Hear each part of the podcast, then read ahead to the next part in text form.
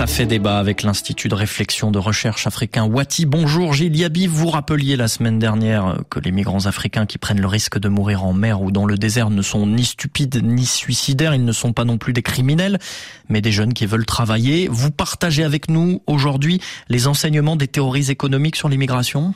Oui, c'est parfois affligeant d'entendre des déclarations d'acteurs politiques en Europe parler des migrations comme s'ils n'avaient aucune idée de l'histoire de l'humanité, comme s'ils ne connaissaient pas l'histoire des migrations au sein de leur propre continent et des migrations européennes vers les autres continents, et comme s'ils ne pouvaient pas s'intéresser un peu aux travaux de recherche académiques divers et nombreux sur les migrations dans leurs universités. Je vais me limiter aux théories économiques des déterminants de la migration. Les économistes ont cette approche froide basée sur la rationalité individuelle certes critiquable à certains égards, mais qui a l'avantage de montrer qu'une partie significative des déterminants des comportements des êtres humains sont les mêmes que l'on soit africain, européen, américain ou asiatique. Gilles, émigrer est toujours une décision complexe. Dites-vous, les théories les plus récentes mettent en avant ce qu'on appelle le capital humain?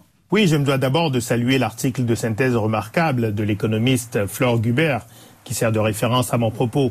Les théories du capital humain traitent la migration comme une décision individuelle d'investissement guidée par la volonté de tirer le meilleur parti de ses compétences. On choisit de migrer si les rendements du capital humain, une fois déduits les coûts liés au déplacement, sont supérieurs ailleurs que chez soi. Les coûts migratoires, outre les coûts monétaires du voyage, incluent les coûts d'information, et les coûts psychologiques liés au renoncement à un mode de vie, à une proximité familiale et ou sociale. Je pourrais mentionner le renoncement aux journées ensoleillées tout au long de l'année lorsqu'un Africain migre en Europe ou en Amérique du Nord. La décision de migrer va dépendre de plusieurs facteurs liés aux individus et pas seulement des caractéristiques des zones de départ et de destination. La probabilité d'émigrer va croître notamment avec le niveau de formation, parce que les individus plus instruits sont plus à même de collecter et de traiter des informations pertinentes et de réduire ainsi les risques liés à la migration. Cette relation peut paraître contre-intuitive, puisqu'on pense souvent que ce sont les moins formés et les plus pauvres qui migrent. Les liens entre probabilité de migrer, niveau d'éducation et niveau de revenu initial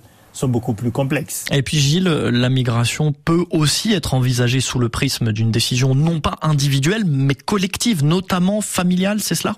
Tout à fait, et c'est un des apports importants de la nouvelle économie de la migration qui envisage celle-ci comme un outil de diversification de risques.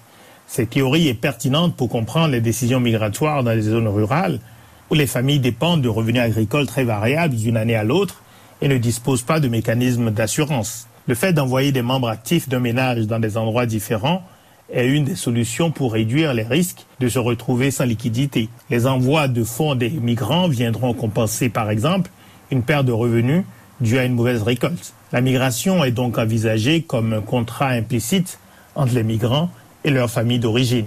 La nouvelle économie de la migration introduit aussi l'hypothèse qu'un ménage n'évalue pas seulement son revenu en termes absolus, mais aussi relativement à celui d'autres ménages qui constituent son groupe de référence par le transfert d'argent vers leur famille, les migrants vont ainsi alimenter un sentiment de privation relative chez d'autres ménages, par exemple dans le même village. Ceux-ci vont donc décider à leur tour d'envoyer un ou plusieurs de leurs membres à l'étranger. Les économistes ont aussi mis en avant l'importance du réseau. La présence d'un réseau de migrants dans une localité d'accueil donnée encourage de nouveaux départs parce que les migrants qui sont déjà sur place vont transmettre aux futurs nouveaux arrivants des informations qui facilitent la recherche et l'obtention d'un emploi ou d'un logement et qui vont réduire les coûts psychologiques associés à la migration. Cela permet de comprendre que la migration peut se poursuivre, voire s'intensifier, alors même que les écarts de revenus entre zones de départ et zones d'arrivée se réduisent. Il me paraît utile de rappeler que l'intérêt de la recherche est d'éclairer le débat public et de ne pas laisser les opinions et les intérêts circonstanciels déterminer seules les décisions politiques. Voilà qui est dit. Merci Yabi, à la semaine prochaine.